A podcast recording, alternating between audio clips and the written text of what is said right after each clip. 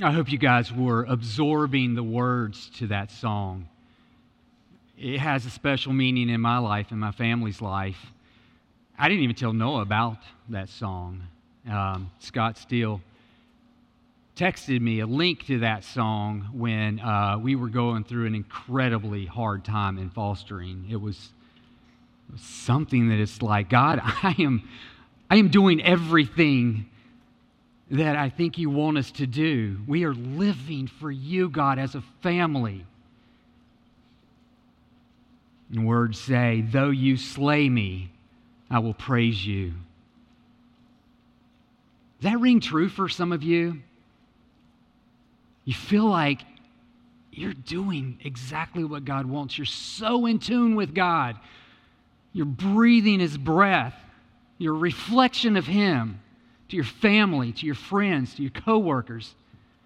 And all of a sudden, marriage, something happens. Something triggers, it falls apart out of the blue. You lose a family member. A child gets cancer. Doesn't heal. Though you take from me, the song says, I will bless your name. You know, sometimes we think that every bad thing that we claim is bad, it's not a God. God allowed it. I've said that. Well, God allowed that to happen. Maybe, just maybe, God didn't just allow it to happen, He planned it to happen. Though you ruin me, still I will worship you. Can that be said of you? Oh, that's my prayer. I want that to be said of me. I want to be so close to God. I want to be walking with Him so much that no matter what happens, what destroys me, I will still praise your name. I just wanted to follow up with that because that song had so much meaning to me in a particular time. And I know that if you let the words of that absorb in, that could be your story too. For some of you, it is. So I want you to turn to Romans chapter 8. Romans chapter 8, we're going to read from verse 14 through 17. Titled this message, No Child Stands Alone. And that's kind of the frame of mind that I want you to be in this morning when we think about Orphan Sunday, Stand Sunday. No child should go through any of the pain and suffering that they have alone to a lot of you guys, I'm Mr. Jeff. I've had your kids come through our Kid Street, our children's church. My wife, Melody, and I, we have. Um, we have been serving for so long in here.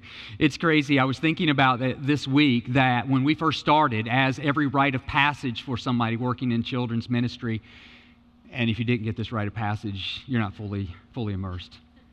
We changed diapers. We had to change diapers. And a matter of fact, Melody, I was thinking some just a couple of the adults that are sitting here. I can't even look at you right now. Some of the adults that are sitting in here now, we changed your diapers, college age. So, again, I'm going to kind of turn my head. So, but uh, but we went through we went through that, and then of course Noah, uh, wherever he's at, you know, he was there leading worship, leads a couple of times a month. Thanks, sir. Noah's our son uh, serves in so many different ways. Marissa, my daughter right here, 15 years old, never asked her to serve either. Never asked her to do anything. You got to do this, you got to do that. Just jumps right in. Something every Sunday, whether it's the two year olds, some of your two year olds normally during this particular time, or greeting uh, at a couple different locations, uh, or even in the coffee shop. That's primarily where most of you guys hang out till the last minute, till the ninth hour. You're in here uh, with your cups. So I know that you've been through there. You've probably seen her too serving. So, but um, but we we have definitely loved serving here at Triad for many years, and looking forward to continuing that. Our love in the least of these ministry is an area where we've been serving for quite a while. And, uh, and I tell you what, we're going to talk to you more about that in a little bit, but it is something special and dear to our hearts, and it has made such an impact in the lives of families who have adopted or fostered. You heard the testimony of Lisa, and we want to make sure that that continues, that thrives, and more and more people can come up here and give that same testimony that so many stepped in from this church and helped.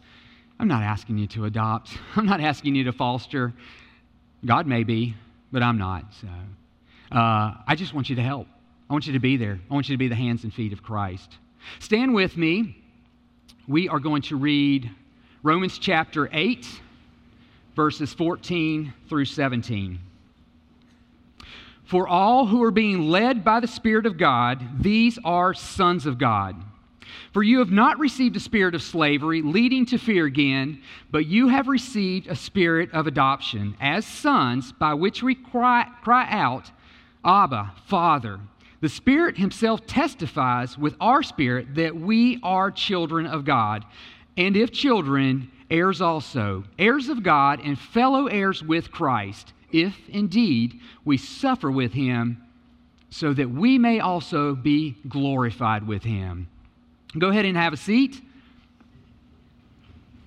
So, as I was thinking about what to say, the message that I wanted to share with you guys, and just praying over this, and so many of you guys have texted me, you've told me you were praying, lifted up this Sunday in prayer, and I'm so thankful.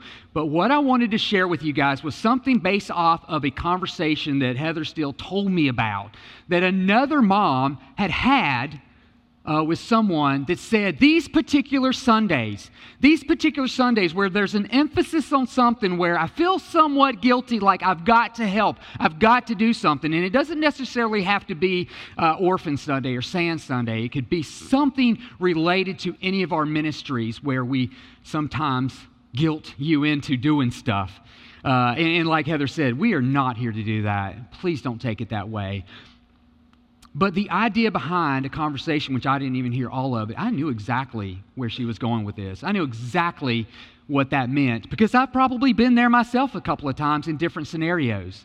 This mom felt like you have this Orphan Sunday, you put these kids on the screen, they're in these homes, and man, if you watched that video and didn't cry, I want you to watch it again. I want you to see the hands and feet of Jesus in action through the moms and dads who are fostering, through the people that are supporting a child who has no earthly father figure, who has no earthly mother figure.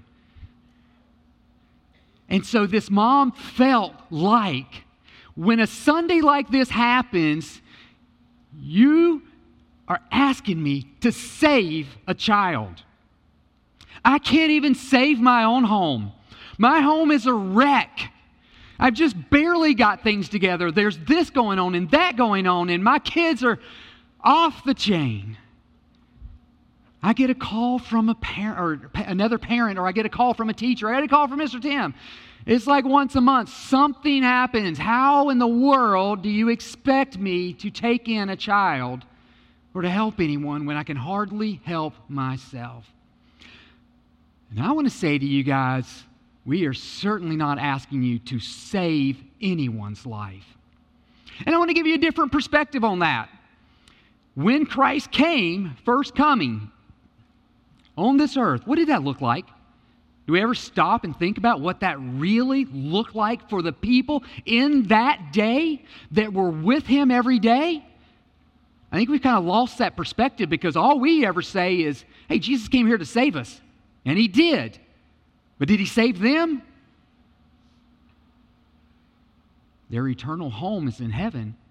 But did he pull them out of the sin, the debauchery, the wickedness, the brokenness, the death?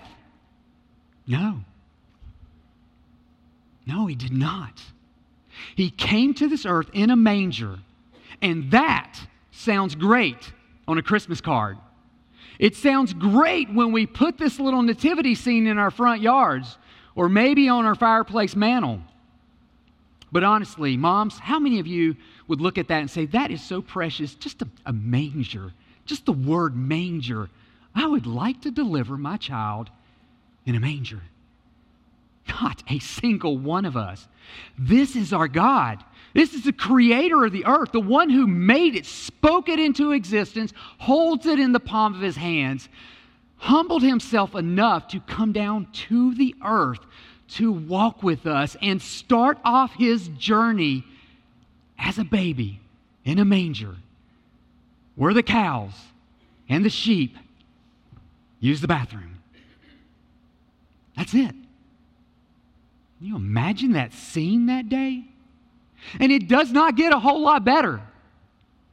Jesus didn't graduate from that and then move on to, into a nice neighborhood with a nice job, go on to college, and then have this big family and travel around the world, stay in these nice hotels, hobnob with kings and queens. It didn't happen that way, did it? So I want you to set your frame of mind to a foster family or you. And we are called to be like Christ. And how do we be like Christ? We're with the child in his brokenness. We're not saving him, that's God's job. There is too much that has gone on, too much trauma in his life or her life, too much wickedness that they've seen, that they've experienced at the hands of some wicked people. We can't save that, only God can. But what we are asked to do is to walk with them. Walking with them. I want to give you a little illustration because part of me is actually wanting you to be scared. If you come in here and think, you know what, that message pumped me up, I am on it, man. I either I'm going to adopt, I'm going to foster, or I'm going to find somebody and help them with it. Let me give you an illustration of what that really looks like. Renault Vanderite is a pastor out of Florida who came up here for a uh, uh, foster family conference a few months ago, and I was able to attend that. And uh, he gave this great illustration. So some of us think, and he as well thought, I've got my family together. You know, there's a couple of us. We are doing well. God's blessed. And uh, God, are you speaking to me? Yes, you are speaking to me. You want me to foster. You want me to. That's a great idea. You've given me the income. You've given me the room. I can do this. Imagine, if you will, that your family, your life is like this tractor trailer truck. I don't know why I picked that, but he did. And I'm sharing it with you. It's got all the bells and whistles. It's nice. It's tricked out. Chrome wheels that are shiny, not a speck of brake dust on it. Uh, this thing has a sleeper cabin that is bigger than my bedroom. And this is pristine. It is running like a top. Shifts great. I mean, rides smooth. No issues whatsoever. And you think that you can bring someone into your home because you've got the room, you've got the means. You can bring someone into your home and you can help them. You can walk with them, and you can. But before you do that, let me let you know what it's like on this side, what they really look like. Their life illustrates another tractor trailer. That tractor trailer looks pretty good too, because you saw it on the little news thing where it advertised kids that are up for adoption, or maybe you even looked at it on the website of a foster family, or maybe you talked to your social worker and they were telling you about it. Oh, they look good and they are cute as a button. And then there's some of the teenagers, maybe not as cute, but they got it all together. You know, they're excelling in school, uh, they're stable, they've got friends, they just need a forever home, and they do. But you understand that things are a little rough there. That truck doesn't run as good, doesn't shift as smooth. Got a little pull to the left as it's going down the highway. And you are going to merge your family and him or her. So, have you ever seen two trucks running 85 miles an hour in the same direction at each other merge? So, picture this it is a bad crash. You ever heard cars crashing? It's not like the movies, is it? It's an eerie sound when a car crashes. But this, this scene has now become a disaster zone, a war zone. There's wheels that have just been broken off the axle. There's glass everywhere. There's sheet metal all over the place. For hundreds of feet away, you'll see pieces and parts of these two tractor trailers.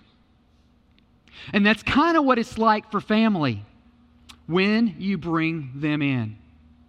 You bring in a child into your home, it's going to be great the first few weeks, maybe in the first couple of months. And then, out of the blue, you say to them, Hey, you, you bought that. You asked for that meal, now eat it. And all of a sudden, it's a temper tantrum. They are throwing themselves on the ground. It is like, What in the world did I just say? Or another instance, it's time to go to school, and they ain't going to school. They ain't going to school. Done and over with, and you have tried everything. They're kicking and screaming and yelling at you, telling you they hate you and they don't want to be here. And this is what it's like for a foster family when these two trucks hit and explode. And you know what happens next?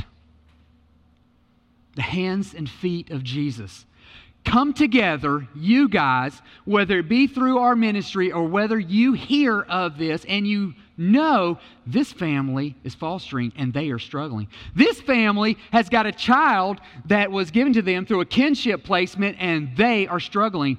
And we walk in beside them and to the crash scene and we start picking up wheels and tires and figuring out how to put air in them. And we go find that door handle that's in a ditch and we figure out how to get that back on the door. And we sweep up the glass and we figure out a way of putting something, cardboard or whatever, at the window so that they can roll it down. We find the steering wheel and we put it back in position. And we figure out a way of getting this truck, this family, rolling again. That's you. That's me. That's us being the body of Christ, doing what He said for us to do, helping others in need. If we're not fostering, we should be looking for opportunities to come to the scene and rescue them and help them. That truck, put back together with our help, will never look the same. It will never run the same. It will never roll straight down the highway but it will be a functioning truck. And that family, with the help of us, the body of Christ, will be a very functional family. All for the sake of walking with this child that they've brought into their home and pointing him to Christ so that he can have a loving, saving relationship with him. Why in the world would we do that? Why would we risk our family's lives? Why would we want to jump into that? Simply because we abide in Christ, because we love Him so much that the love of God is flowing out of us, brimming over, that everything around us is affected by it. It's impossible for it not to be affected if you are in love with God that much. We are to be such a picture of Christ. When he was here, he walked those dirty streets. He helped those people. Yes, he healed some of them, but they still got sick. Yes, he raised Lazarus back to life, but he still died. And that in no way takes away any of the glory of God. It was a measure of his glory for that specific time and that specific place. And when Jesus ascended, into heaven in front of his disciples, in front of his followers, he left them there to do his work the way he had showed him. And that still applies today. I need to move on to something. I'm going to jump back into Scripture. And this is something, just kind of switching gears a little bit, because I wanted to share this with you. And it is something that is related to my daughter, Marissa. She has never seen this. She has never seen this, these two sheets of paper. She's never seen what I'm about to read to you guys. Not even sure she's never even heard of it or maybe even not familiar with it. She was born, our adopted daughter, September 2008. The date on these papers is um, February of 2009. In the matter of the adoption, Marissa Nicole Chandler, this is final judgment of adoption. And the first paragraph, to summarize, talks about how she has been made available for adoption. For you and I, our sin made us available for adoption, separated us from God, but it made us eligible through Christ for adoption. Another part of that first paragraph talks about how Melody and myself, and I said this before, Noah, this applies to you even though it doesn't have your name on it. I could easily say, me, Melody, and Noah. We are the petitioners, and we have been granted the option to adopt.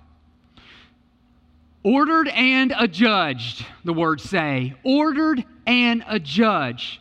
Powerful words here. Incredibly powerful words. Aside from the scripture, I don't know of any more powerful uh, uh, uh sheet of words in my life. Three things. Oops, let's try that again. Three things. Three things ordered and adjudged. Number one, the minor child known as Marissa Nicole Chandler is declared to be legally free for adoption. Number two, the minor child, Marissa Nicole Chandler, is declared to be the legal child. She is declared to be, ordered and adjudged, our legal child. And follow up to number two Said child shall retain the name Marissa Nicole Chandler, by which name the child shall be forever known. Forever. I'm going to jump back to scripture here. Listen to this. The Spirit Himself testifies together with our spirit that we are God's children. We are God's children. I have two incredibly powerful pieces of paper in my hand. This one, the Word of God, this one from a court in Florida that said Marissa Nicole Chandler shall be known by that name forever. You are a child of God if you've put your faith and trust in Him forever. Number three, the minor child known as Marissa Nicole Chandler shall be the child and natural and legal heir of the petitioners, Jeff and Melody Chandler. Listen to this entitled to all rights and privileges and subject to all obligations of a child born to the petitioners. You know who I'm talking about now? That's Noah. Our birth child and our adopted daughter, according to these papers, are equal. There is no difference. Everything that we have, they have. They are our heirs. Let me jump back to Scripture again. And if children, if children of God, you and I have trusted Christ as our Savior, who are following Him, walking with Him, trusting in Him, serving Him, if children, also heirs of God and co heirs with Christ. Let that sink in that we are God's children, called for a purpose to serve Him in whatever capacity. I would love for it to be in helping a child in helping a family that has taken in a child. I don't know what that looks like in your life. I don't know what spiritual gifts you have, but in some way, shape, or form, I want you today to ask God, How do you want me to be like you? What does that look like? Stand in the mirror if you have to, look at yourself and ask yourself, What do I need to take away to look more like you, Christ? What do I need to do with these hands and these feet and this mouth? What do I need to do to look like you? I want you to finish reading chapter 8 when you get home. Finish reading it and just absorb the glory of God, how good He is to us, and also the jobs that we have to do here. We are not to be sitting here, coming into church on Sundays, going out to eat, and then pushing it aside and then going about our work. I am guilty of that just like the next person. God, convict me of that. Make sure that my eyes are open to you. When I look at this world, it's through your eyes. How can I serve you, God? How can I be your hands and your feet? Heather, I want you to come up, and Noah, I think your, your worship team, you guys go ahead and come up. I'm going to wrap this up, but I want to share with you guys, actually, Heather is going to help with that, share with you guys some things that um, we would like your help with with this ministry, specifically because this ministry has been struggling for a little bit. And uh, man, you guys have given, and I want you to know that the funds that you are giving, that you're continuing, excuse me, that you're continuing to give, are um, are being used. But there's so much more that this ministry can do, and we want your help. We do have a big ask. We began in 2016, and the majority of our team were made up of foster and adoptive parents who were in the throes of trauma and who were on the front lines fighting for these kids and our families.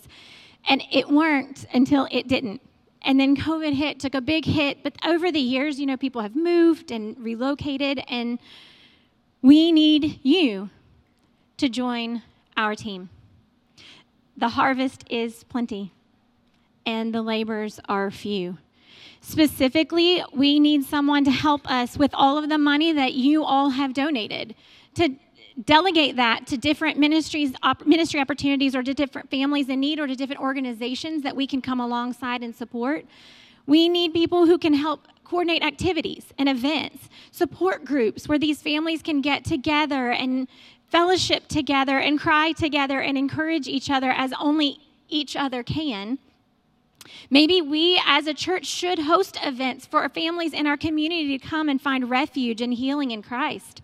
We need someone to help us coordinate meals, to be able to, you know, to say, I can cook. I can deliver a meal. And we heard from Lisa what a, what a deal breaker that is when you've got a new child in your home or when you are grieving and the last thing that you want to think about is how to feed people. To have someone be able to feed you we need people who can help us promote the uh, need to get things out on social media to say, hey, this is what our ministry is working on. This is the need that we have. Maybe that's something that you can do. We need prayer teams organized for specific prayer requests because we have seen how people coming together and storming heaven's, heaven's gates for a child has made a difference. And even in my own life, I can testify to people who have shown up on my door to clean my toilets as I was grieving the loss of a child, to bring food for my family when I just didn't have the strength to organize. And there's no way I could ever repay those people. Only in heaven will they ever know the difference that they made in the life of a child and my weakness and through my defeat. And we are asking you to do the same. Specifically, uh, we believe that in preparation for this Sunday, God has already been speaking to you. We aren't going to beg and plead because we believe that He's already given you a question that we just gave you the answer to. That this is the thing for you, for your family. We've got a list of things up on the screen that we would like for you to pray over. If you have anything, any gifts to offer, any time to give, and it doesn't have to be much. We believe, you know, many hands make light work. So if we can bind together and make this happen, that we believe that God will empower us to make a difference, not only in our church, but in our community, and most importantly, in the life of a child. Yeah, I do want to say that it's not just this ministry. All of the ministries here at some point go through some tough times and struggle. See where God leads you. See what God wants you to do. And again, it's, as you were mentioning, this, this is not something like you're coming on board and it's a full time job. We're just asking for a couple of hours a month in some particular roles just to help us. Somebody had uh, mentioned to us earlier that, hey, they're interested in it. And I'm like, look, I just want you to sit down and talk with. We just want to bounce things off of you and see how we can lead. We want to have a team together to continue this ministry, to continue helping others pick up the broken pieces in their life and put them back together. Thank you, guys. I want you to go ahead and stand and worship with us as we have one more closing song.